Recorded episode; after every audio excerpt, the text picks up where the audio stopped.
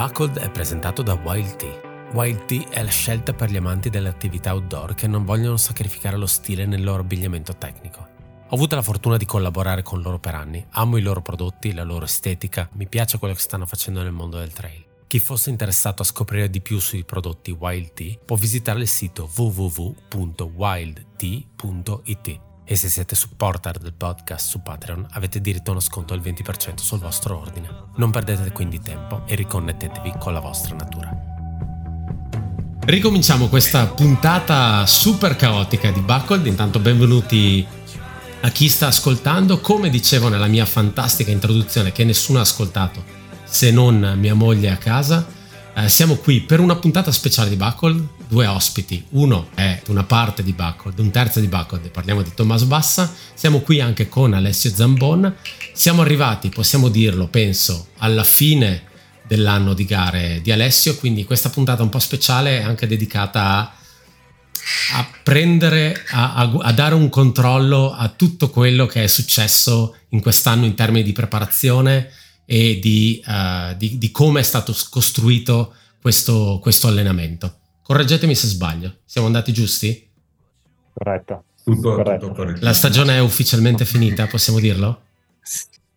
No, non si dicono queste cose. Quando domandano che tempo farai alle lutte non si dicono mai. Comunque sì, è, sì, è off season in questo momento, quindi si va verso un relax dopo aver arriverà un po' di strada, arriveranno un po' di gare di, diverse, ma la stagione delle ultra è decisamente finita anche perché eh, le mie gambe hanno deciso che basta, va bene così. E Infatti top. si è messo da solo in off season Alessio, non mi ha neanche chiesto. Ragazzi, parliamo di come, di come, è stata costruita, o comunque di come si costruisce anche in termini generali, una, di come può essere costruita una struttura di, di allenamento e di preparazione a un ultra?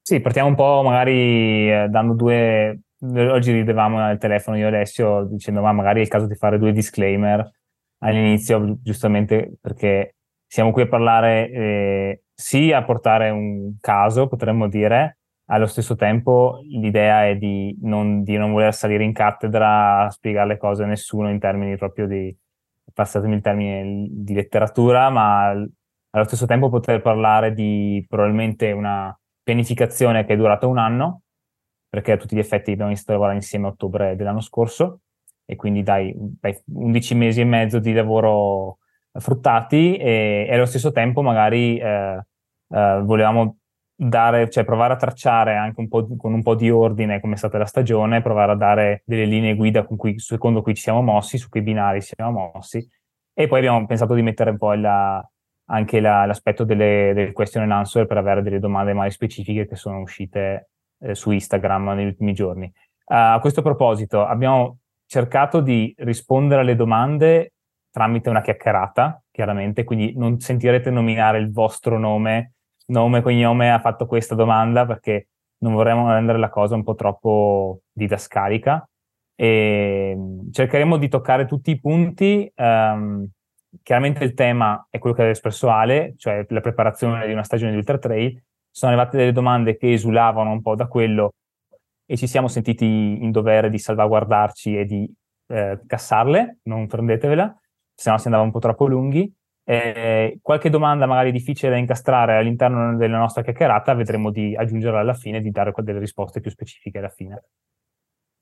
Sì, ecco, mh, mm, non ci denunciate per questo, nel senso se, se saltiamo qualche risposta, io per, perlomeno tornerò in privato e è una chiacchierata, deve essere una puntata che parla di un tema molto ampio e avere degli spunti da, da, chi, da, da chi appunto è interessato è importante per capire appunto quali sono i punti un po' più scuri, più, più di interesse andare ad analizzarli con un, con un discorso am- generale è una cosa che ci siamo prefissati di fare, dopodiché appunto cioè, la, la chiacchierata prenderà diverse, eh, diverse deviazioni cercando di toccare tutti i temi che appunto sono emersi. Eh, non parleremo di alimentazione perché questa è preparazione, non parleremo di eh, zucchero e tutte quelle cose che eh, in altri frangenti ehm, no, abbiamo, abbiamo, nominato, qua parliamo di preparazione, ci siamo focalizzati questo, tu, magari un'altra volta parleremo anche di, di, di, di, alimentazione, però adesso è già ampissimo il tema, quindi via dritti. Esatto, se tu dicevi giustamente che andremo a toccare varie, magari varie digressioni, in Buckled si chiamano deragliamenti, ne andiamo particolarmente fieri.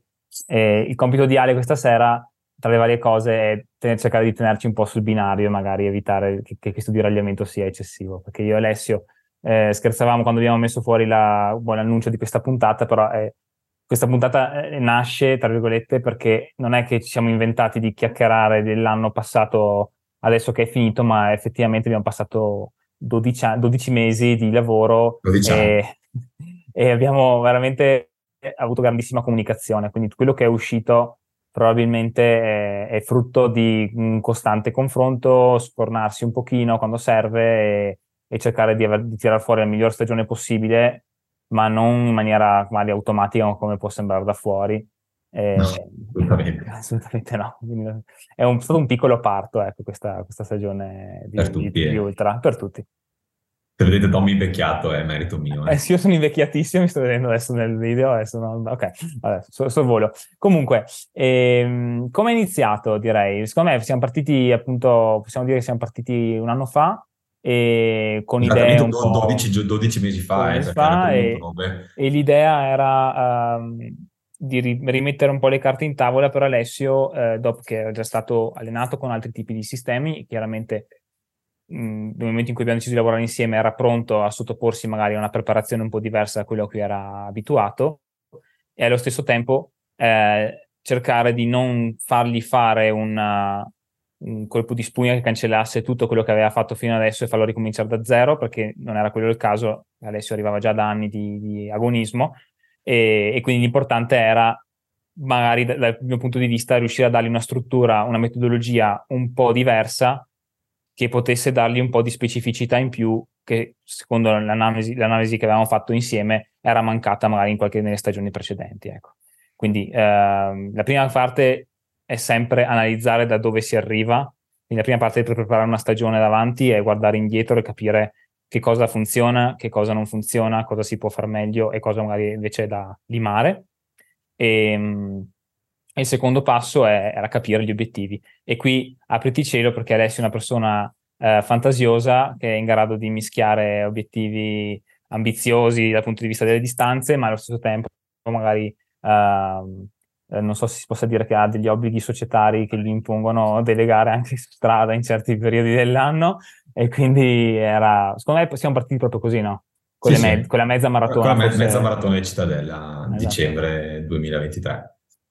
Quindi diciamo che sul più bello che ero pronto a dire, boh, iniziamo ad affrontare una preparazione pensata in ottica eh, LUT e UTMB, che alla fine erano i due grossi... LUT, LUT. LUT scusa, hai ragione. Poi c'era l'UTMB è entrato a gamba tesa dopo, eh, però l- l'idea di dire, boh, è ottobre, dobbiamo preparare l'utta a giugno, stiamo calmi, possiamo fare tranquillamente delle altre cose.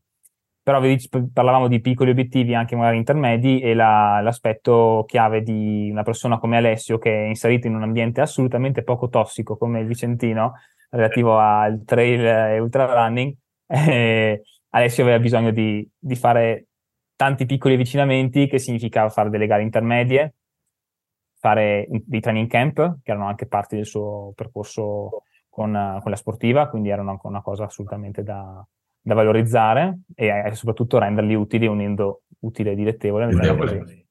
E, ehm, e, poi forse trovare quella serenità di dire anche se non faccio, tra virgolette, tutte le gare che, sono, che, sarei, che avrei voglia di fare, arrivo pronto all'obiettivo, all'obiettivo grosso che era Cortina. Perché ti ossessionava così tanto Cortina? Ricordiamolo. Ah, nel senso, iniziata la storia del 2017 con un ritiro, eh, una gara non disputata per Covid, una gara portata a termine, una cortina trail, non so perché ho fatto cortina trail quell'anno al posto della LUT, una gara portata a termine trascinandomi alla fine, più, più di 16 ore e mezza, e un ritiro l'anno scorso, nonostante pensassi fosse la, la, la mia giornata del secolo, non è stato così.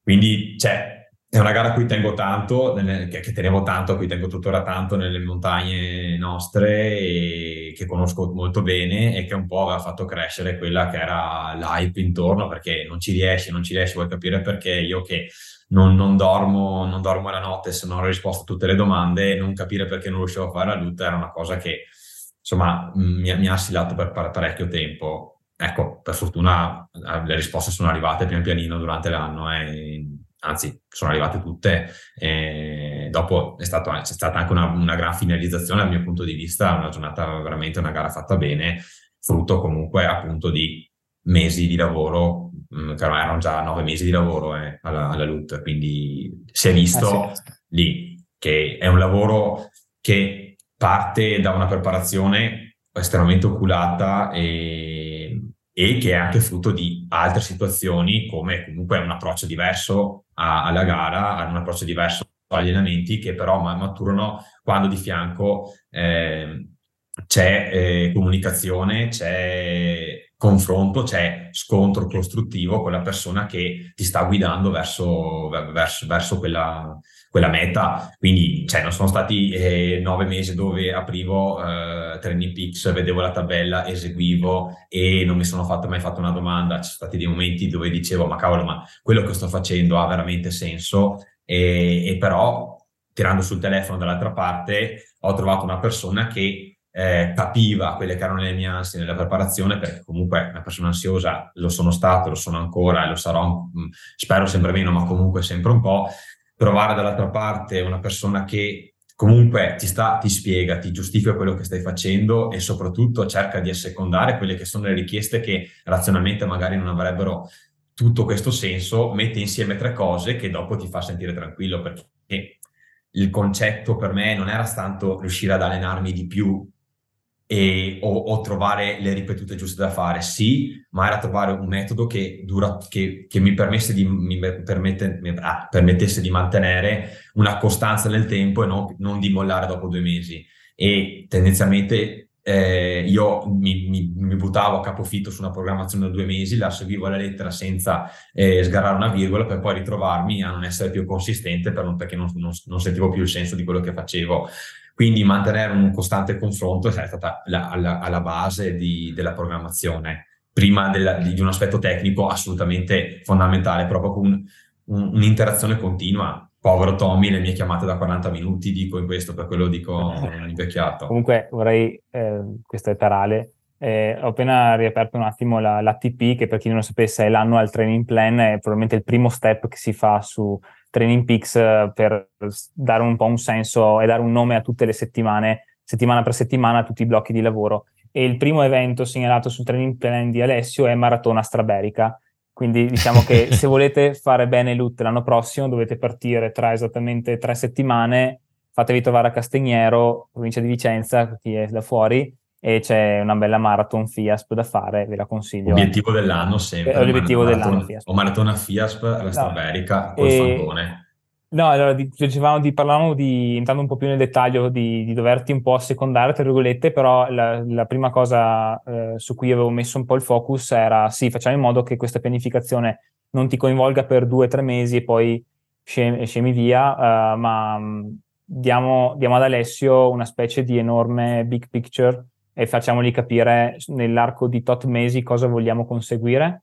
E io per formazione tendenzialmente eh, ho deciso che Alessio, nonostante fosse un atleta, passatemi il termine, un amatore evoluto, eh, non dovesse fare una pianificazione molto diversa da quella che avrei potuto utilizzare anche con una persona di magari meno esperienza. Non parlo magari di un, una persona delle primissime armi, ma di una persona che non, magari, non aveva magari il bagaglio di Alessio. Questo cosa vuol dire? Che la cosa più importante secondo me con Alessio era è stata la, rendere le cose molto semplici senza complicare troppo tutti i processi di allenamento in maniera che eh, la pianificazione fosse sì coinvolgente ma non fosse uno stress. Perché Alessio è bravissimo a fare un sacco di ore settimanali. Facevo anche questo disclaimer stiamo parlando di una persona che può veramente allenarsi di media come base assoluta più di 10, 12 o 13 ore alla settimana Okay? Quindi partiamo sempre da questo presupposto e sto parlando di settimane tutto sommato basse di ore. Okay? Quindi, mh, mm, però non per questo ho voluto fargli, proporgli una pianificazione troppo arzigogolata. Quindi ho cercato di mantenermi saldo anche su quello che ritengo per, per formazione sia un po' una pianificazione facile da seguire e che propongo in maniera abbastanza facile agli atleti che seguo. Quindi ho cercato di pianificare mh, dei blocchi di lavoro che lavorassero per macrocicli su una singola caratteristica da sviluppare, partendo da sistemi metabolici diversi, quindi lavorando sull'aerobico piuttosto che facendo un grosso lavoro che tenesse conto magari della resistenza alla soglia anaerobica, eh, lavorare sulla potenza in certi momenti. Quindi, però ho cercato di non mixare mai troppo le cose e di dare ad Alessio delle indicazioni molto chiare. Ok, guarda, ci prendiamo tre settimane o quattro settimane generalmente e lavoriamo su questo aspetto su questo aspetto e su questo aspetto. Quello che sì, poteva sembrare magari all'inizio un po' un ti sto facendo fare un passo indietro perché tu saresti abituato a allenarti in maniera molto più dinamica, a cambiare gli allenamenti anche da una settimana all'altra, anche a livelli di intensità.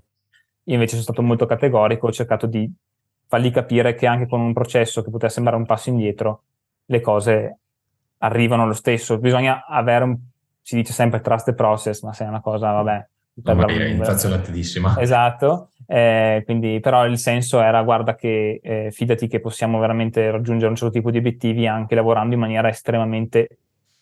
Poi le ha messe lui, la fatica se l'ha messa lui, i lavori li ha fatti lui, eh. Io sto solo dicendo che non è, stato, non è servito fare chissà che, che adattamenti specifici da allenamenti alla, che ne so, con la, il paradigma norvegese che adesso va tanto, quelle cose lì, insomma no, ho cercato di, di creare per lui qualcosa di molto leggibile, che si sentisse coinvolto e che soprattutto gli permettesse di fare le sue cavolate con gli amici, le sue uscite, senza che questo impattasse negativamente su, sul lavoro. Per dare un po' una panoramica, e così possiamo parlare anche di cose un po' più specifiche, ehm, abbiamo allenato per un mesetto e mezzo caratteristiche molto legate al lavoro su strada, quasi due mesi, perché siamo arrivati da metà ottobre a metà dicembre sul lavoro per la mezza maratona. E quindi lì abbiamo, è stata un grossa, una grossa occasione per me per conoscere Alessio sotto il profilo proprio di, della resistenza, eh, perché la mezza maratona è uno sforzo tutto sommato contenuto per una persona che, che fa gare di molte ore non sul base regolare e, ehm, e, quindi per parlare anche abbastanza semplice è stata un'occasione per riuscire a fargli, a fargli scoprire in uh, otto settimane neanche uh, un po' a blocchi di due o tre settimane un po' di lavoro su tutte le zone di sforzo. E l'altra cosa che volevo fargli fare era un po' capire la maniera con cui volevo portarlo poi a LUT facendo lavorare un po' di più sul, sullo sforzo percepito, sulla capacità quindi di gestire un'intensità uh, in diverse fasi e che potesse aiutarlo poi a costruire un po' di sensibilità in più che forse gli mancava nella gestione di gara. In una mezza maratona è difficile concentrarsi su un'intensità perché ce n'è una, è quella del martellare il più possibile, chiaramente eh, rosolando lentamente su una zona di sforzo intensa, però era un primo banco di prova per me per vedere effettivamente poi Alessio cosa poteva ascoltarsi, ecco. Questo mettiamola così, perché l'idea che mi ero fatto è che magari avesse delle difficoltà in quel senso lì. Da lì in avanti possiamo parlare di un'altra metà di dicembre passata a fare semplicemente un po' di, sì, di relax da fine stagione e poi c'è stato il primo grosso camp di, di Madeira, diciamo, sì. di Mallorca, esatto. No, Madeira, Madeira. Madeira, perdonami. Ed erano 31 ore di attività in una settimana, vi lascio immaginare quanto sono stati in giro i ragazzi. E, e da lì l'ho usata come traino per uh, poter cioè, fare questo grosso blocco, blocco che è stato di due o tre settimane di fine anno, più un grosso camp, li abbiamo utilizzato come traino per avere una grossa base di lavoro che ci ha, che ci ha permesso poi su in realtà tutto il resto di gennaio lavorare su alta intensità, riducendo anche un po' il volume totale senza nessun problema, perché aveva una grossa base fatta dalle settimane precedenti, e, e in maniera anche molto safe, non ci siamo fatti male, siamo riusciti a probabilmente affrontare la parte più rischiosa della stagione, che è quella dei, dei lavori uh, in soglia e sopra, ecco, quindi lavori di potenza. E non so se vuoi aggiungere qualcosa prima che mi inoltro nella primavera, sì. che è stata allora, nel senso, la, la, mia, la, mia, prima parte dell'anno ovviamente è stata partita con questa mezza maratona che per me voleva dire innanzitutto un esordio su una gara su strada perché prima di, prima di questa mezza, mezza maratona non avevo fatto nulla. Una perché sono sempre stato pigro, due perché mh, non ho mai trovato gli stimoli giusti mi sono ritrovato comunque alla fine dell'anno a dirmi, ok, cioè se comunque il tuo obiettivo è l'anno prossimo, cioè devi diventare, devi imparare a correre, in pianura, devi imparare a correre in modo pulito, eh, veloce e non tanto per la loot, però comunque lavorare su un aspetto specifico che per me la corsa su strada non aveva mai rappresentato, perché comunque per me la corsa era uscire un collinare quando c'era corribile e un sumano up and down quando volevo farmi un po' di sumano, eh, mille metri di livello up and down due o tre volte a settimana, questo per me era la, la preparazione puntando molto sull'aspetto di condizionamento, chiamiamolo eh, generale più, più, che specifico, però lì mi sono accorto di avere una, una grossa falla che era la parte ehm, del, del, corribile, appunto de, de, della velocità e comunque del, del, corribile, partendo con una preparazione a livello eh, di mezza maratona, cosa è successo? Che da lì ho avuto un gran boost perché comunque certi lavori fatti mi hanno, mi, li, li, ho visti protratti per tutta quanta la stagione. Dopo, eh, comunque, inverno, anche se la mezza maratona è passata, tantissimi lavori di qualità eh, e li, li, ho, li ho comunque continuati a fare in pianura e anche in pista tante volte e, e, per me questo ha rappresentato una grossa svolta. Chiaro che di mezzo ci ho messo il, il camp, che per me voleva dire divertirci, stare con gli amici, fare una vacanza, e che però lì ho avuto forse la, la, prima conferma dopo tre mesi di dire ok, anche se non ti stai allenando come ti sei sempre allenato, cioè quando puoi fai 20 km, quando poi ne fai 40 e riempi sempre il tuo, il tuo tempo al massimo, eh, mi sono ritrovato a fare una settimana da 31 ore, comunque senza problemi di stanchezza, senza problemi muscolari, pur non avendo lavorato in modo specifico. Quindi anche non, non eh, cambiando, le, cambiando, i fattori, il, il metodo, mi sono ritrovato a fare quello che mi piaceva fare di più, comunque bene e a tratti se non meglio, perché mh, magari ridurre i volumi e dare uno stimolo diverso al corpo nella prima parte della stagione mi ha permesso magari di lavorare, di, di far riposare certi, me- certi, sistemi, certi meccanismi energetici che ormai erano sovrassaturi da, uh, da un anno, anni di allenamento che sicuramente mh, avevano, a, a, mi, mi, mi, mi ero autocompromesso. E una piccola cosa che tendenzialmente una programmazione, Tommy mi diceva, parte sempre con una parte di fondo eh, aerobico eh, a bassa intensità, che però noi abbiamo skippato nella prima parte dell'anno, giusto Tommy? Perché, perché comunque io arrivavo da un'estate densa, densa, densa di volume e non aveva senso sì. switchare sì. su volume a bassa intensità di nuovo. Abbiamo, siamo passati direttamente alla fase B, diciamo, della preparazione, quindi eh, un classico ATP che prevede eh, insomma le fasi che stavo dicendo Tommy. Sì, sì, nel senso che sapendo che Alessio è sempre stata una persona che faceva un sacco di volume già di suo, ho, ripetuto, ho ritenuto abbastanza importante non farlo partire da lì, ma dargli una diversa chiave di lettura basata più di, di più sull'intensità, eh, chiedendogli chiaramente di allenarsi un po' meno, però in realtà ho qua davanti anche dei grafici de, de, diciamo, del volume in termini di chilometri, non di ore, di chilometri gestiti durante l'anno e se io guardo i volumi di, di chilometri tra di novembre, dicembre, gennaio erano comunque molto alti, nonostante in realtà fossero gran parte su strada o su, su, pista e di conseguenza non avessero generato chissà che picchi, quello che dicevi anche tu prima, non eri così pronto magari a fare un sacco di ore in giro perché abitualmente in settimana non ne facevi, avevi fatto tanti chilometri corribili, eh, però salta all'occhio che quei chilometri lì poi li hai portati, sei stato bravo in grado di portarteli molto avanti anche sul resto della stagione, aumentando però il numero di ore perché chiaramente entrava in gioco il fattore trail, il fattore dislivello. Tra le domande che erano arrivate, qualcuno che parla, chiedeva di riguardo alla pista, e sì, no, farle ripetute. Eh, con Alessio, ma in generale è una cosa che sposo abbastanza con, per, per chi prepara le ultra almeno, è che più distante si sta dall'evento d'elezione, che sarà un ultra trail, chiaramente in questo caso, e più mh, cerco senza tante remore di magari di far fare una preparazione che non abbia molto a che fare con l'evento in sé, quindi magari se l'evento è una gara di 14 ore e mezza, come nel caso di Alessio, o 15 ore o 20, la, a inizio anno mh, un po' meno ore, più qualità, qualità inteso come intensità alte, eh, minori chilometri magari rispetto a quando si, fanno, si gestiscono quei blocchi a ridosso delle gare, e quindi lì ci può stare inserire, vista le intensità degli esercizi, dell'esercizio medio che si fa in settimana, ci può stare eh, tirare in ballo la pista, perché magari sono esercizi molto brevi anche che durano fino ai 4-5 minuti di, di, di volume e allora in pista si è in grado di generare un certo tipo di forza, un certo tipo di potenza che poi uno riesce a portarsi avanti. Nel momento in cui si va più avanti in stagione, in realtà eh, si inizia a lavorare di più in soglia o si inizia a fare un, un ulteriore step indietro sull'intensità e si lavora più su un, un, regime di lavoro aerobico, che è poi quello che mi ritroverò a sfruttare di più in gara, lì la pista non lo, a te non l'ho fatta più toccare, ma in generale non la consiglio proprio.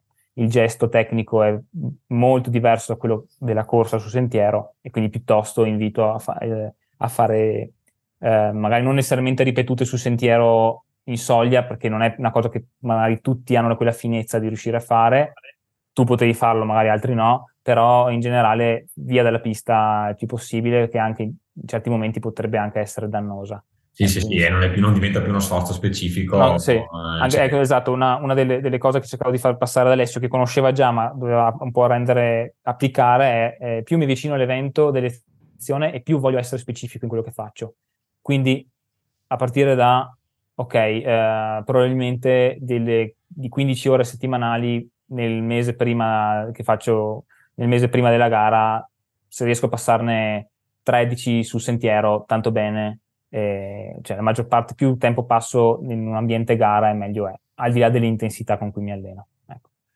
E, ehm, quindi dopo che abbiamo un po' passato l'inverno, la, abbiamo iniziato a fare qualche, qualche gara, diciamo, di avvicinamento. L'idea era di fare un primo test a IM Energy Trail, che era una, mar- una marathon, e poi Mare Montana. 40 km con 1008, sì. Esatto, che era, fine, era inizio marzo, un, esattamente un mese dopo Mare Montana 60 km, quindi Liguria, Loano, che era, ospitava i campionati italiani, e uh, un poco più di un mese dopo uh, in America è saltato fuori, era saltata fuori un po' in maniera successiva rispetto alla pianificazione iniziale, Canyons 100 km. Quindi se qualcuno mastica e conosce le gare, eh, si sa che arrivare fino a Mare Montana significava lavorare un po' di più sul tecnico, lavorare su un gesto un po' più muscolare, lavorare muscolare. su un'intensità anche un po' più alta, perché chiaramente una gara a 60 km, per chi è abituato a farne di più lunghe, può diventare una gara veloce, una gara in cui ci si può tirare il collo. Invece poi eh, allungando un po' la distanza verso i 100 km e soprattutto 100 km in America diventava tutto un lavorare di nuovo sul corribile, sul, sull'economia del gesto, nel caso di Alessio sulla pulizia del gesto, eh, che li facesse spendere il meno possibile a parità di, diciamo, di, di, quanto, di quanto, uno vuole spingere, ecco, mettiamola così. E, ehm, però ricollegarmi anche un po' di domande che erano arrivate qui, come si fa ad allungare sulle distanze nel corso dell'anno. Molto dipende tanto da, da quante ore pro, pro, chiaramente riesce ad allenarsi l'atleta, e soprattutto relativamente all'ora in cui pensa, cioè al tempo che pensa di spendere in gara, cioè penso di fare una gara da 10 ore, più riesco a ripetere quel numero di ore lì durante una settimana e più riesco ad adattarmi positivamente.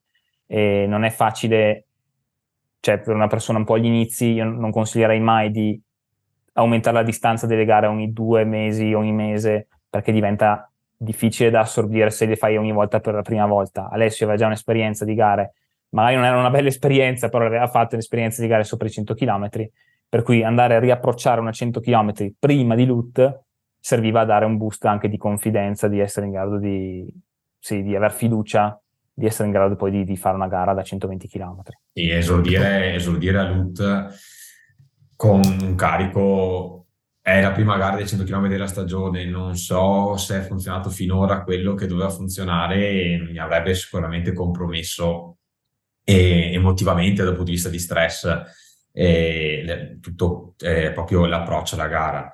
Canyon di per sé doveva servire comunque a vivere una bellissima esperienza e ad avere delle conferme. Dopo, se si guarda il risultato nudo e crudo della gara, mh, cioè, non c'è, non è, io personalmente non ho portato a casa per nulla quello che mi aspettavo, ma ovviamente lì ho, ho visto, eh, ho avuto la fiducia che cioè il lavoro che avevo fatto aveva dato i suoi frutti. Ero io che dovevo smettere di essere stupido e approcciare alla gara in una maniera più intelligente rispetto a quello che avevo fatto a Canyon. Quindi io a fine Canyon mi sono detto, eh, va bene, eh, quello che dovevi migliorare l'hai migliorato finora, ehm, adesso però eh, cioè, eh, il compito della preparazione mh, mm, lo, lo, lo, lo continui a portare avanti e però cioè, non è l'unica cosa, cioè eh, approcciare a Loot come Canyon mi avrebbe fatto fare probabilmente la stessa fine di Canyon, quindi una seconda gara a trascinarmi con grossi problemi di tenuta, perché, eh, perché eh, quando parti in quella maniera una gara a 100 km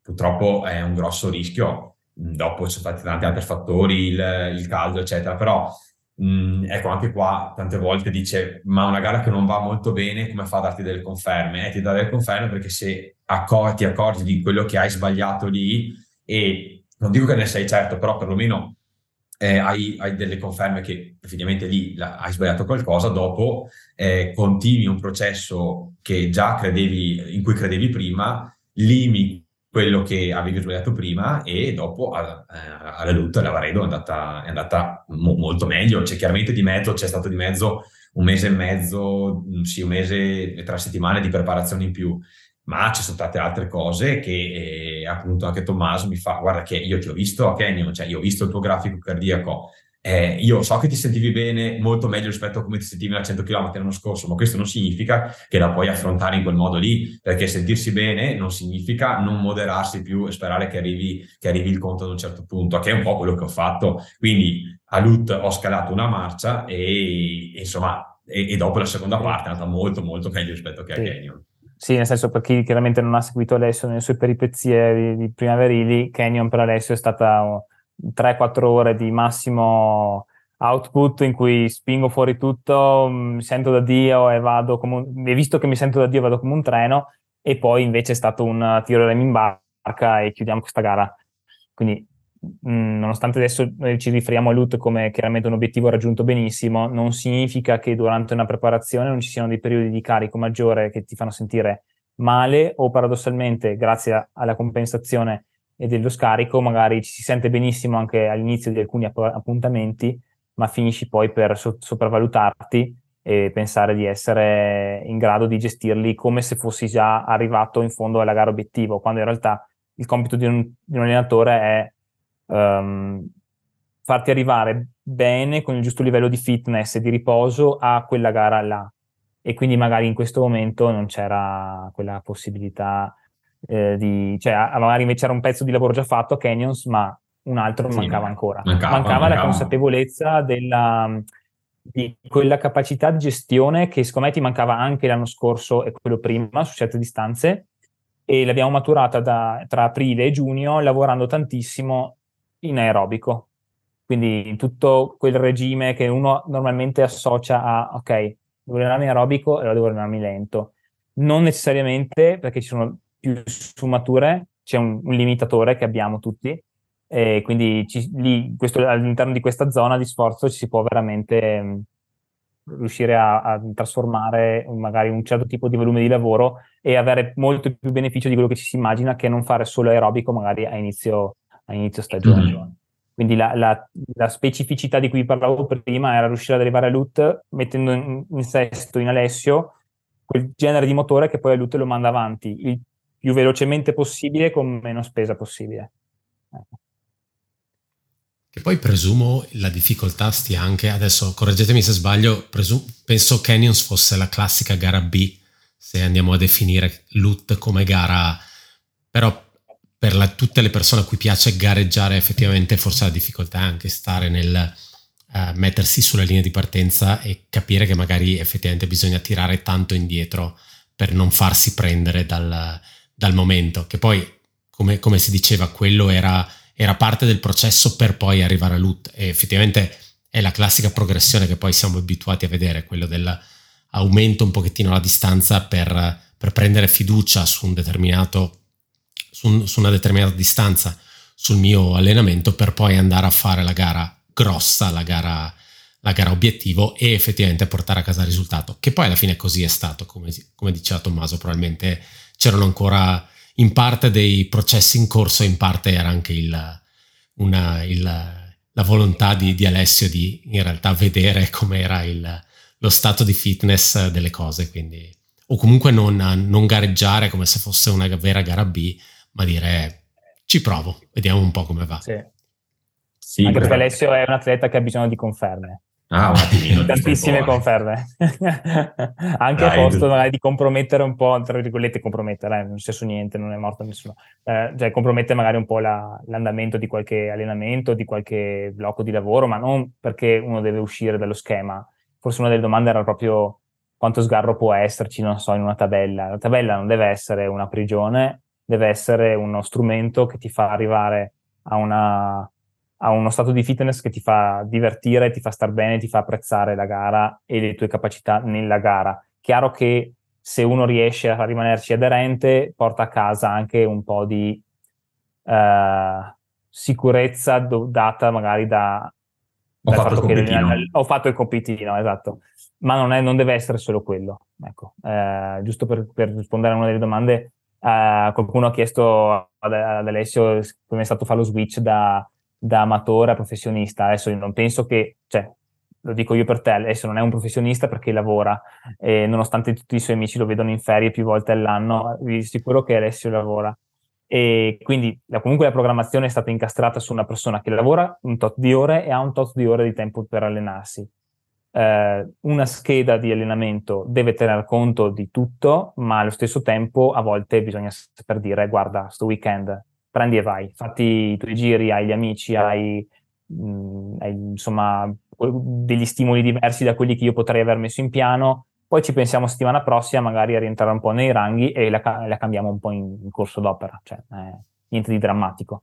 Sì, ecco, e... Mm, per me è stato importante comunque sapere che avevo bisogno magari di fare qualcosa che non era programmato, dire, sapere che potevo tirare sul telefono e dall'altra parte non avevo una persona che mi diceva, eh no, ma che cazzo fai? Cioè, così non farai mai 14 ore e 30 in loot. Cioè, questa cosa non è, non è mai successa. Mi ha detto, guarda, eh, sono, ero io che tante volte dicevo, Tommy, ma se domani eh, magari faccio una ferrata piuttosto che fare un'ora di easy run, faccio ancora 14 ore e 30 in loot, glielo domandavo magari a gennaio.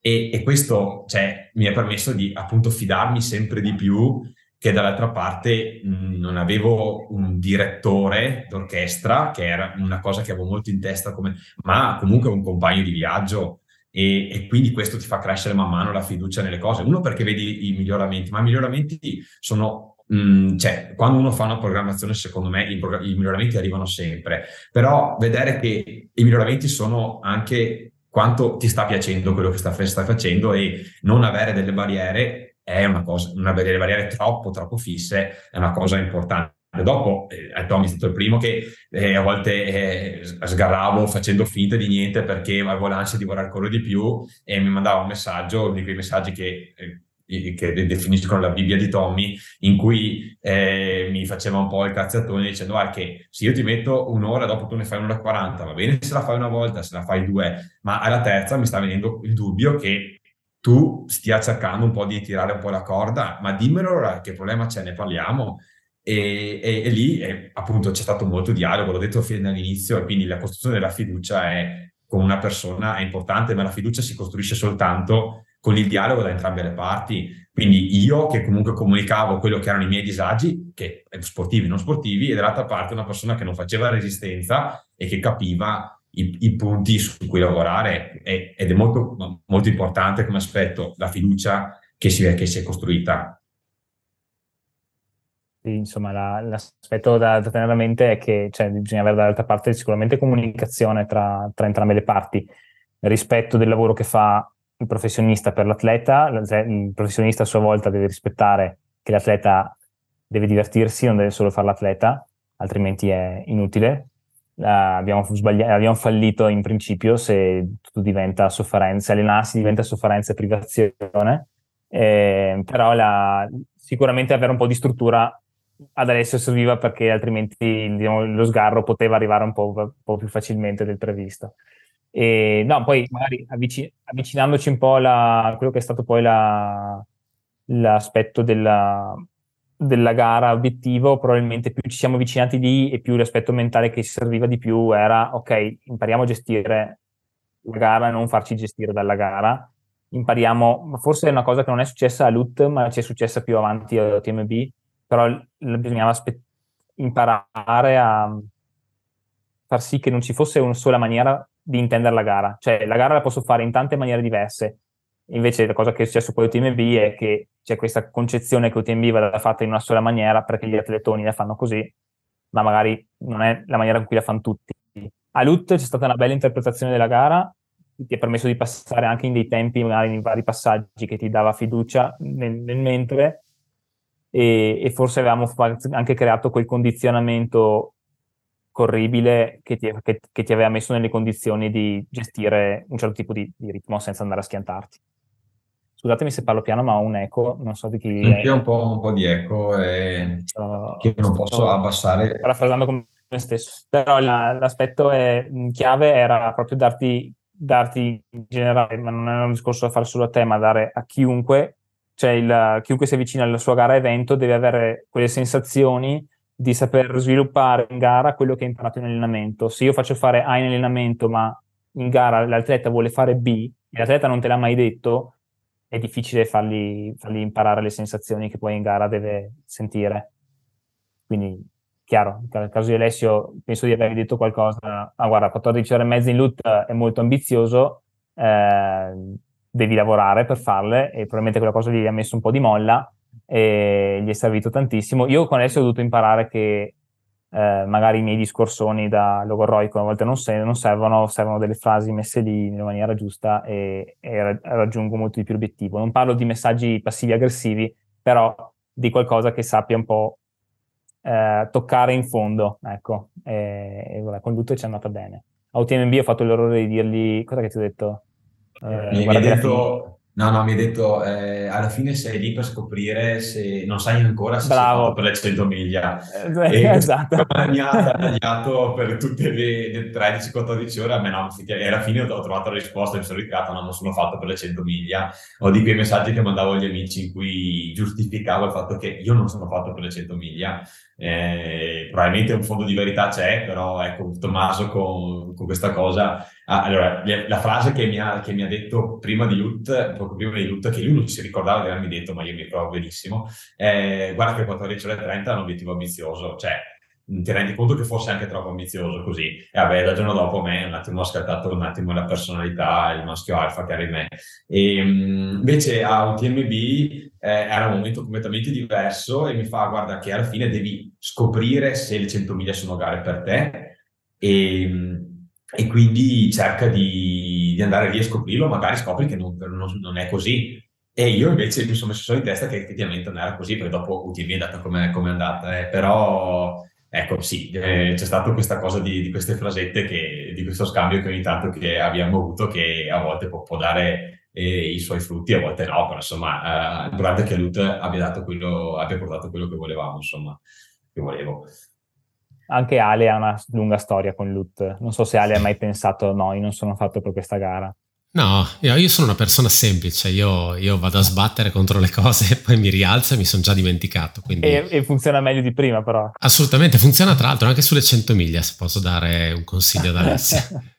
Ma questo credo l'abbia già scoperto da solo, senza andare troppo avanti e fare uno spoiler di quello che succederà, di quello che è successo poi alla fine della stagione. Uh, il tra LUT e UTMB c'è stato un primo vuoto e lì comunque è stato gestito come l'allenamento. C'è stato un periodo di riposo, c'è stato un periodo di mantenimento. Cosa è successo? E lì c'è stata una vacanza di Alessio che l'ha fatto tornare più disintegrato di prima a casa. E in Giordania, cos'era? Sì. Giordania, Giordania, con virus intestinale annesso, esatto. partenza. Insomma, è tornato che sì, è tornato che si è lamentato fortissimo che non sarebbe più stato in grado di correre né di fare niente. Lutte l'ha finita bene, ma era devastato della vita, ok? Quindi già lì aveva un momento di, di difficoltà sicuramente. Però luglio è stato un momento di, ok, eh, non pensiamo già a fine agosto, riprendiamo, facciamo un passettino indietro e visto che complice anche il fatto che adesso non era stato benissimo al rientro, invece di rimetterlo subito a far volumi, siamo ripartiti da qualcosa di un po' più basico, siamo ripartiti da esercizi di forza, sono ritornati agli esercizi di velocità, quindi un po' di salite, ripetute in salita, ma cose brevi, molto per riprendere anche un po' confidenza con lo sforzo, senza dover pensare di nuovo lungo, per forza, che è una cosa che può smontare qualche atleta appena uscito da una gara impegnativa. Infatti abbiamo fatto anche un paio di, chilo, un paio di settimane con veramente pochi chilometri, ma chilometri, sì, sì, sì. Era, era, in ansia solo Alessio, ero tranquillissimo. E poi la, la, il grosso cruccio tra LUT e UTMB è stato convincere Alessio che non bisognava fare un'altra ultra tra LUT e UTMB, che è un, un errore che secondo me fanno tanti.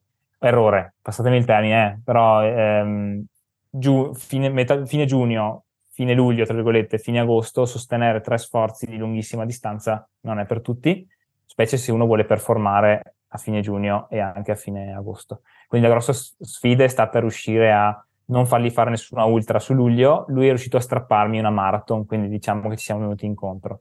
E quindi si è fatto la Transdave Marathon, che se l'è giocata anche, secondo me, bene per provare a fare un po' di ritmo dopo queste prime settimane di rientro dal post-loot. Quindi ah, se, cioè, si è servita quella gara lì come una specie di workout di quattro ore e mezza per, per poi rimettersi a, a, a, lavorare proprio in ottica volume. Infatti dopo loot...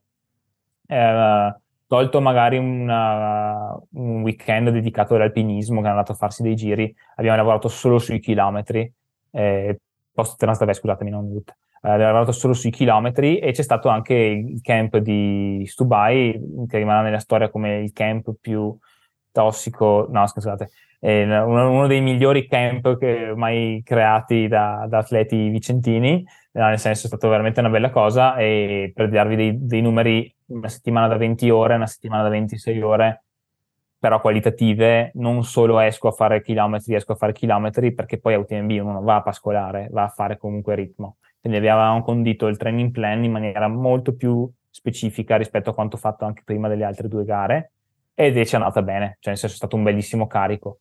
Sì, da, sì. Lì UTM, da, Lì a UTMB, eh, ecco, immaginatevi un camp come una, una serie di giorni consecutivi in cui si va a fare uscite lunghe, in alcuni giorni si inserisce dell'intensità specifica magari in salita, di altri giorni si fanno dei lavori più estesi, tipo di queste quattro ore, due cerco di tenerle a un certo ritmo e due cerco di farle più rilassate e così via.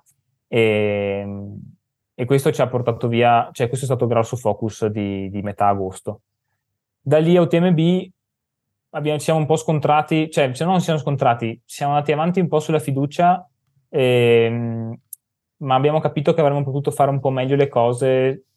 A due settimane della gara avremmo potuto caricare ancora un po', perché Ale ha lamentato di essere arrivato un po' più scarico, di, o magari con delle sensazioni un po' contrastanti, non col solito tapering che ti fa sentire fresco. Siamo arrivati a UTMB un filino rilassati, forse, mettiamola così, e quindi non con lo stesso stato di reattività che avevamo a LUT. Non penso sia stato questo la causa del, diciamo, di come è andata la gara. No, beh, adesso mi devo intervenire perché dopo eh, cioè, mi devo prendere responsabilità su, sulle cose. Allora, sì, eh, quello che, che, ha detto Tommaso su essere arrivati un po', tanto scarichi, diciamo, nelle tre settimane che sono intercorse tra il camp e UTMB è stato uno dei fattori che mi ha fatto sentire un po' sbagliato. Dopo, considerando fattori esterni, che sono state le tre settimane più calde delle, dell'estate, le, le, uniche tre settimane dove sono stato rimasto a casa per scelta, un po' di veramente reset totale fisico c'è stato lì in mezzo. Il camp di Stubai è stata, e, e, e qua riprendo una delle domande, adesso non mi ricordo quale, è stato, è stato un camp dove eh, cioè veramente io mi sono sentito come non mi ero mai sentito in veramente in tutta la mia vita in un, in un, percorso di allenamento in cui si esce a correre un giorno si fa 40 km, il giorno dopo ne fai altri 40 e dopo il giorno dopo vai a fare magari una salita eh, in soglia di 1600 metri di dislivello. Allora mi sono sentito sempre molto prestante e lì però è arrivato, cioè con tutta una programmazione che ormai andava avanti da tanto tempo, mi sono arrivato ad un punto dove a livello di problemi di pancia, a livello di problemi di metabolici non ne avevo più perché ero estremamente molto ben condizionato e mi sono scontrato con quello che è eh, secondo me una delle frontiere che dopo per la prossima stagione ci porteremo avanti che è un po' il, mio, il limite muscolare perché io non mi ero, non ero mai arrivato a, ad esaurirmi, passatemi il termine, in modo muscolare. Perché prima tu, saltavano tutta una serie di sistemi come mi veniva mal di pancia, non, riuscivo, non, non dormivo più bene, eh, mi sentivo spossato e quindi eh, tagliavo volume e intensità per fattori che eh, esulavano dal problema muscolare stesso proprio. Mentre eh, lì eh, mi, sentivo, mi, sono sentito sempre molto bene e il che ti porta a, veramente a, ad esprimerti al meglio da un allenamento Succede che però i muscoli hanno dei tempi di recupero che eh, io su di me non avevo ancora testato, cioè se io so che per riprendermi da una gara, da un training camp, di solito ci mettevo due settimane, perché? Perché dovevo recuperare la pancia, recuperare il fisico in generale. Sulla parte muscolare, eh, lì mh, mm, si, ap- si, apre a, per me adesso un grosso punto di domanda, che, che con Tommy affronteremo, che è, un, è, un, recupero diverso da quello che eh, sono gli altri tipi di recuperi. Non so se ho reso un po' l'idea. E, e quindi lì, in quel, in quel, frangente lì, sono arrivato abbastanza eh, a, a spremermi abbastanza bene a Stubai perché ho detto cavolo ne ho, vado e quindi un tapering abbastanza prolungato e marcato prima di UTMB e contemporaneamente dei muscoli che non, sta, non, non sono riusciti a, comp- a, recuperare abbastanza bene hanno fatto, hanno fatto diciamo la base per quello che dopo è stato UTMB dopo io l'ho condita con eh, una partenza no, sense come tutti quei, perché ovviamente sei in un gruppo, fai i ritmi che fanno tutti di fianco a te perché, perché tutti quanti vogliono passare a 3 ore al Contami, tutti vogliono passare a 10 ore a Courmayeur. Il problema è che tutti quelli che vogliono farle, il 33% salta perché dopo su 3.000 partenti 1.000 ne saltano l'UTMB e quindi vuol dire che è una tattica molto a perdere e quindi lo diceva Tommy prima di fare le gare sempre alla stessa maniera, cioè, cioè, cioè come se ci fosse solo un modo per fare la gara UTMB. Eh, sì, io purtroppo non l'ho interpretata a modo mio, cosa che ero riuscito a fare a Lut, perché a Lut veramente, cioè la prima parte di gara per me è stata molto rilassante, testa bassa e, e pensare solo allo sforzo percepito, che è stata una cosa che appunto è stata sviluppata nei, nei, mesi, cioè concentrarmi su me stesso, sul mio sforzo, cosa che ho messo purtroppo da parte all'UTMB, concentrandomi magari su chi avevo di fianco o sui tempi che mi ero messo in testa, e piuttosto che sulla fatica che stavo facendo, quindi un assieme di concause che dopo hanno portato insomma ad un ritiro che ha moralmente non mi ha pesato chissà quanto, però eh, mi ha lasciato un po' di domande che però per, perlomeno in poco tempo eh, ci siamo confrontati, abbiamo trovato delle risposte.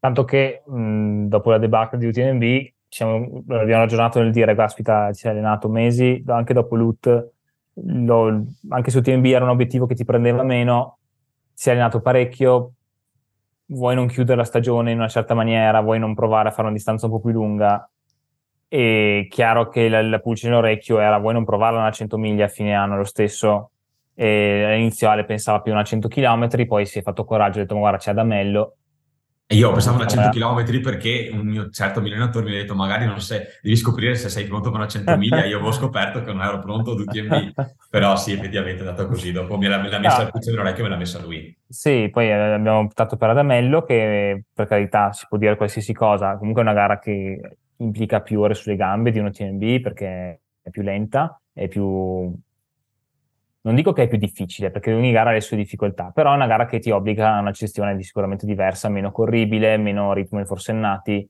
Se uno vuole rendersi le cose, la vita difficile ad Amello, ce la fa tranquillamente con quel livello che c'è. Eh? Basta sbagliare un po' i ritmi in salita e discesa, però.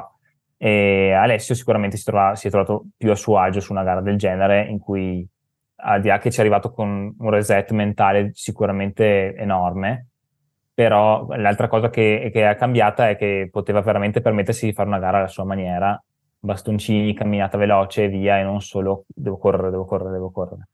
Ehm, non che allora uno deve, deve, dire allora UTMB devo prepararla su asfalto e una gara di montagna devo prepararla per forza fuori. Cioè, una delle domande che ci è arrivato è quanto l'allenamento su bitume può aiutare, no? O l'allenamento in che rapporto inserire.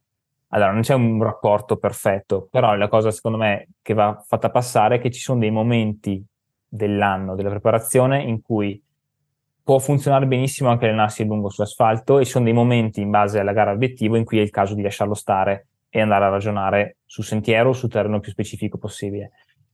Dubai Camp, due settimane di, di, montagna, sicuramente erano ultra specifiche anche per UTMB, non, nessuno dice niente, eh, però non è che sono venute male anche se tre settimane dopo ad Adamello, cioè erano perfette anche per fare quel genere di, di preparazione lì.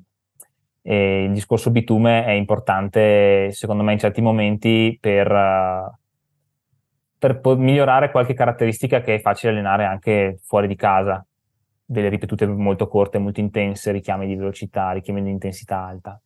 Una... Sì, nel senso l'asfalto a me cioè dipende sempre anche dalla figura da, da, da cui parti, se una persona sì, arriva sì, dall'asfalto, cioè l'importanza è che si metta a fare un po' di salita. È stato un po' inverso, io arrivavo dalla, da tanta salita, tanto dislivello e lì mi sono sempre trovato molto in difficoltà. Dopo la facilità con cui, cioè bisogna sempre capire, è ovvio che magari sarebbe sempre bello riuscire a fare salita quando si può fare salita e, e asfalto solo quando c'è da fare, però dopo nella vita quotidiana bisogna sempre trovare il compromesso e quindi ovviamente eh, il rapporto è, è, ehm, è, sempre quello che ti permette di farlo più a lungo. Quindi se tu devi prendere la macchina ogni, se bisogna prendere la macchina ogni giorno e andare a fare un'ora di strada per fare dislivello, è chiaro che lo puoi fare per un mese, dopo salti per aria mentalmente. Quindi eh, è sempre da, da, cucire attorno alla persona, alla figura, e questo è il ruolo de, de, di una persona con cui si può parlare. E ripeto, per l'ennesima volta è importante mettere sul piatto quello che si può fare e si può dare una preparazione. Chiaro che eh, più, Tommaso ha detto, più, più ci siamo avvicinati agli eventi specifici, più l'asfalto è stata una cosa secondaria. Se fino a gennaio comunque facevo minimo quattro allenamenti su strada a settimana, dopodiché se non so, a giugno comunque uno, due e, e, a, luglio forse neanche uno. Quindi mm-hmm. mh, è stato un po', un po', così l'andamento. Sì, non deve essere così per tutti, è, però no, chiaramente nei limiti del possibile sarebbe preferibile, mettiamola così. Ci può, vi può dare sicuramente di più. E, ehm, quindi anche l'altro rapporto che si fa sempre è che quindi potrebbe essere un po' andare in conflitto con quello che stiamo dicendo, con questa metodologia, eh, eh, ma quanto, quanto, quanto, peso ha fare delle ripetute versus fare le ore sulle gambe? No? È arrivata anche questa domanda qui. Sì, sì, sì. Allora, non è che una cosa deve escludere l'altra, però ci sono dei periodi dell'anno in cui una cosa è meglio dell'altra. Quindi a inizio anno probabilmente ripetute di un certo tipo, ad una certa intensità, magari un po' più alta, mi generano un beneficio e che poi mi ritrasporto più avanti. Ma non posso pensare di fare una gara da 15 ore allenandomi come se mi allenassi per una 10 km con ripetute intensissime e cose veloci a un mese dalla gara, capito? Quindi entrambe le cose hanno un peso, ma probabilmente un mese e mezzo prima della gara, se lo dedico a stare fuori ore, tra virgolette, come chi ha virgolettato nella domanda, è molto più utile. Ecco, eh, mi dà molto di più, mi dà molti più strumenti, anche perché in quello stare fuori ore, un mese e mezzo, un mese prima della gara, lavoro molto di più sulla mia alimentazione, lavoro molto più sull'idratazione che voglio gestire il giorno gara, non parliamo stasera, però sono aspetti imprescindibili anche quelli. E, chiaro che qualcuno potrebbe dire, qualcuno l'ha chiesto, ma quindi se non faccio ripetute sempre anche al di sotto della gara, sotto gara, divento più lento o perdo velocità sul corribile? Eh, SNI, magari non, non avrai più quel ritmo brillante che avevi inizio stagione quando andavi a farti i cross della società e tiravi come un matto per 20 minuti ed eri veramente bello pimpante e reattivo. Magari quel genere di velocità lì non ce l'hai al 100%, magari il tuo cuore sta a lavorare in quel regime lì, ma non, non ti porta a livello muscolare a, a quel tipo di velocità. La cosa importante è che però a livello di corribile o di velocità tu arrivi con delle gambe adeguate al tipo di sforzo che ti richiede la gara. Quindi per rispondere, un po' più lento magari lo diventi, ma non neanche tanto, eh. È una, è una cosa veramente secondaria. Ti senti molto più pulito però nel gesto, molto più fluido ed è una sensazione che io preferirei sempre a 10, 5 secondi al chilometro più veloce. Ecco.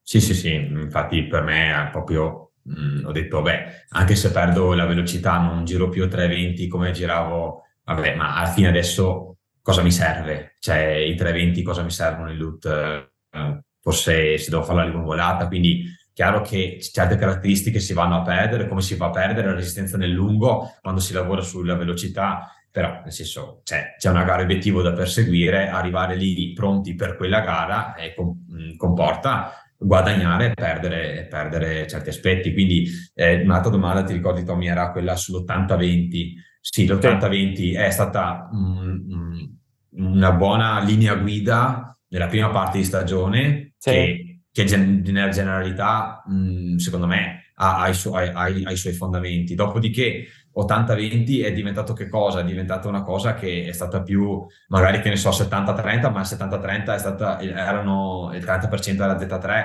quindi sì, dopo qua magari una parola la dici tu, la dici tu a riguardo, però non è stata non è stato 80-20 tutta la stagione perché, perché mh, con una gara obiettivo si arriva a preparare quello, non a seguire un metodo a prescindere da quello che sta preparando. Esatto, esatto, sì, la cosa non deve pregiudicare l'altra, cioè io posso proporre un metodo che magari con te lo, lo limo in una certa maniera, con un altro atleta lo limo in un'altra, ma non è che da quello lì deve prescindere poi le cose che non devo farti fare le cose che servono. E per chi non lo sa, l'80-20 è un rapporto eh, 80% un rapporto polarizzato, quindi mette a due poli opposti, 80% del volume o dell'allenamento settimanale in una zona di sforzo molto bassa e un 20% quindi dedicato all'intensità, ok? 80-20. Eh, è un, quando uno pensa all'80-20 pensa subito a una, due zone di allenamento e di sforzo molto distanti l'una dall'altra, allenamento polarizzato, poli opposti.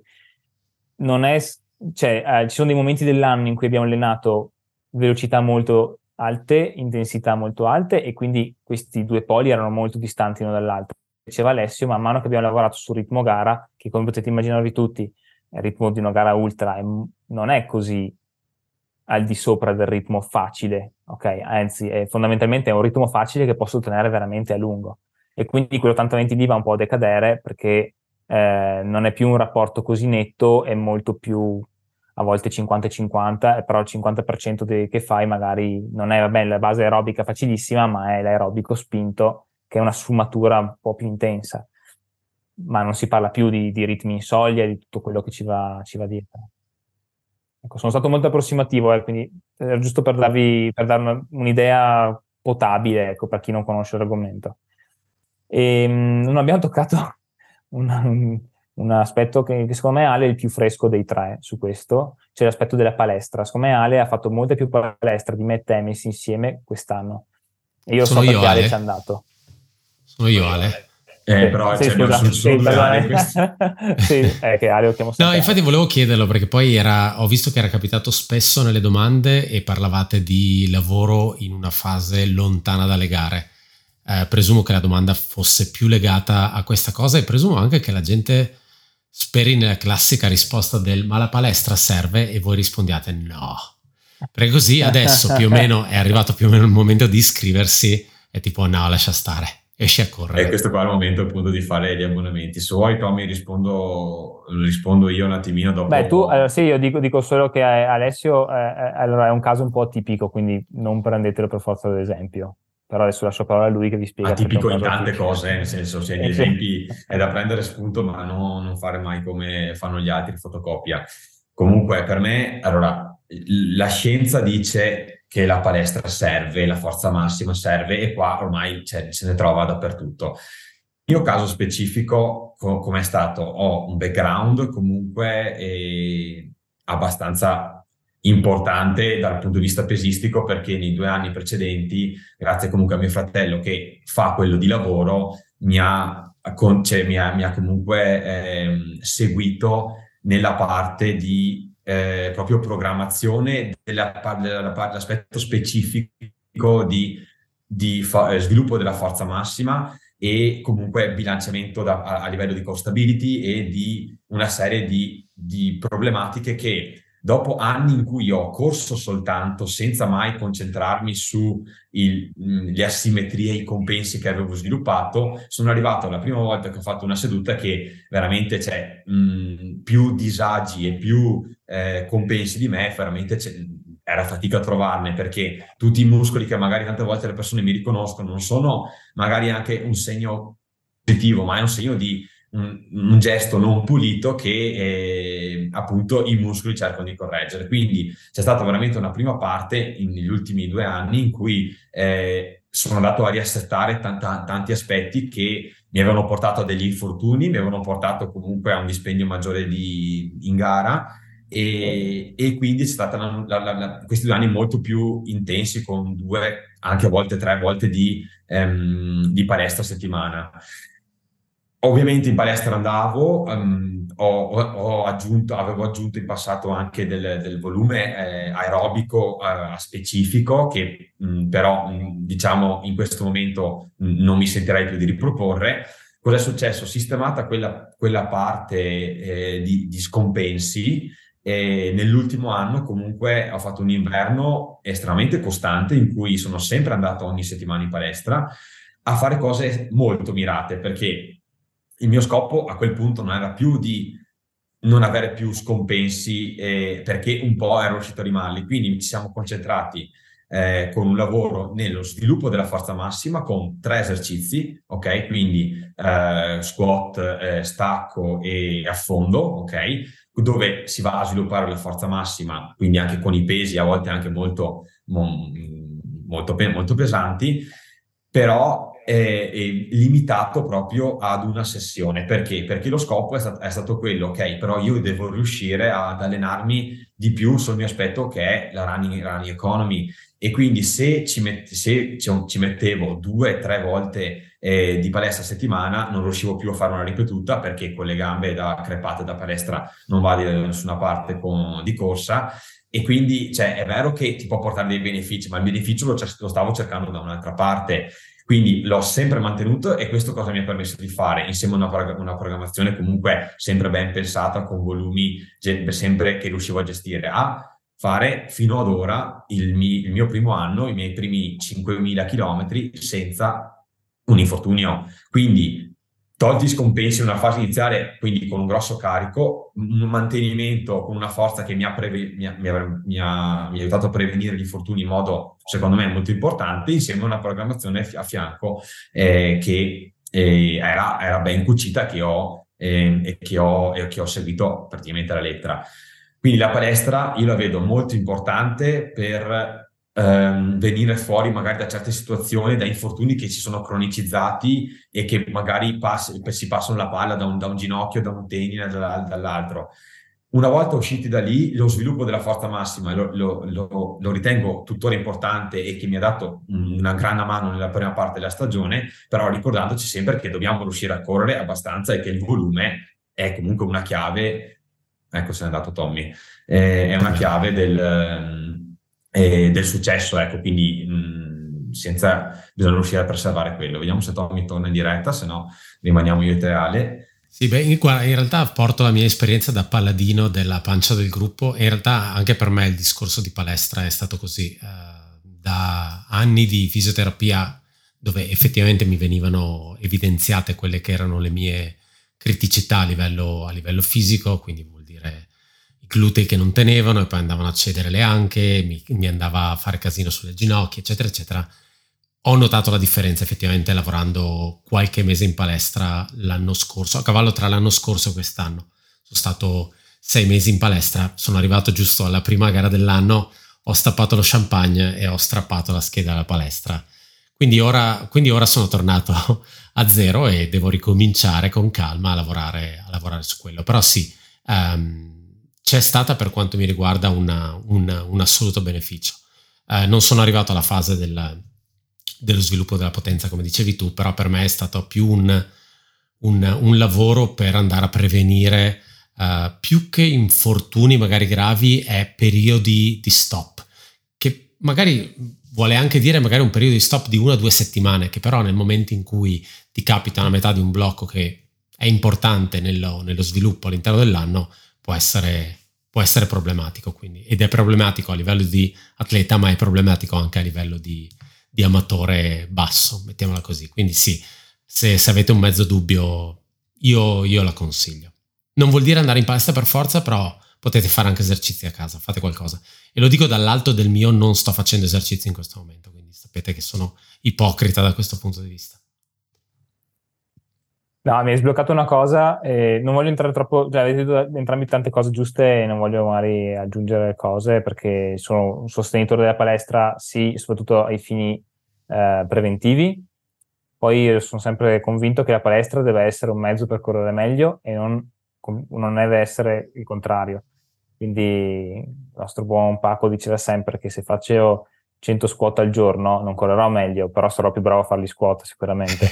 Quindi l'importante è avere, un, cioè aver chiaro il perché lo sto facendo. Nel caso di Alessio bisognava sgrezzare in realtà un fisico che si era appesantito un po' a causa di un, di un lavoro di palestra fatto vol- in maniera volumetrica, quindi importante, e bisognava un po' magari calarlo, però nel caso di tante persone invece va proprio aggiunto, perché, almeno in una prima parte della stagione, perché crea enormi benefici su, su, proprio sull'aspetto chiave che potrebbe rispondere a più di qualche domanda che ci è arrivata, cioè come si prepara una gara, come si fa questo, come si fa quello, con la continuità.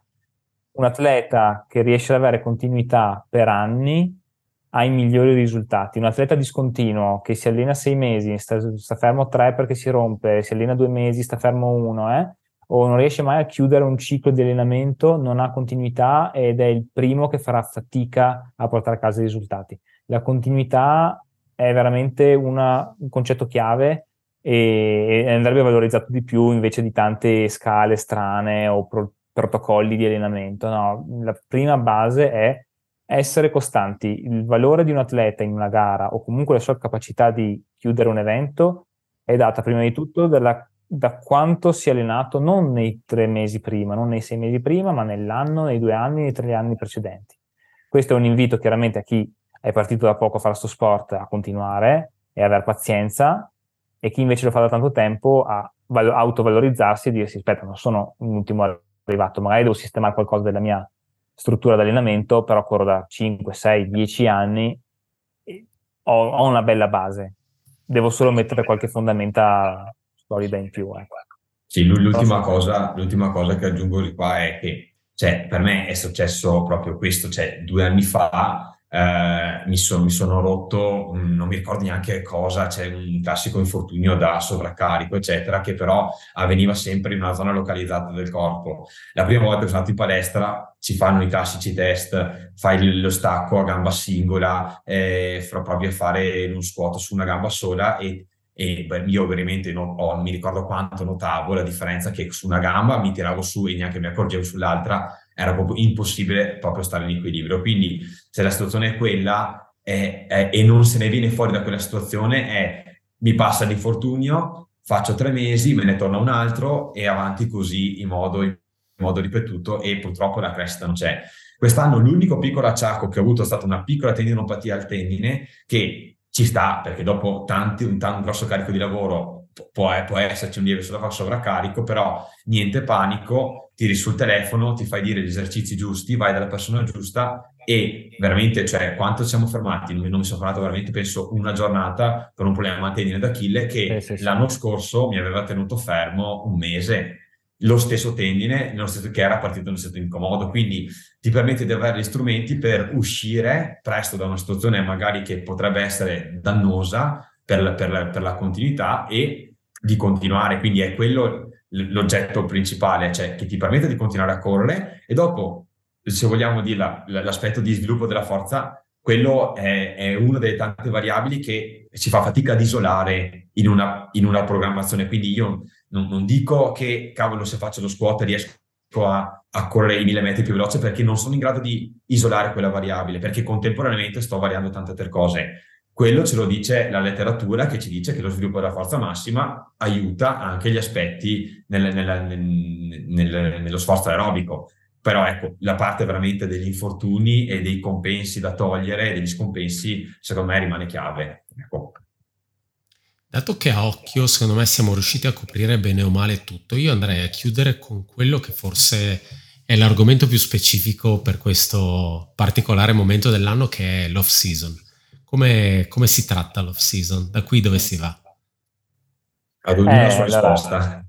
Eh, la mia risposta è, è, che deve essere una gratificazione anche del lavoro fatto, deve esserci un momento in cui, tolte quelle 48 ore post ad Amelio in cui adesso è andato bene, si è divertito, ha scoperto fin dove poteva spingere e si è fatto un weekend diverso, l'ha vissuto a pieno e quindi magari ecco, ti fai quel 48 ore, una quella settimana post gara in cui galleggi e sei contento, poi l'off season vera e propria è come gestisco magari un periodo post gara.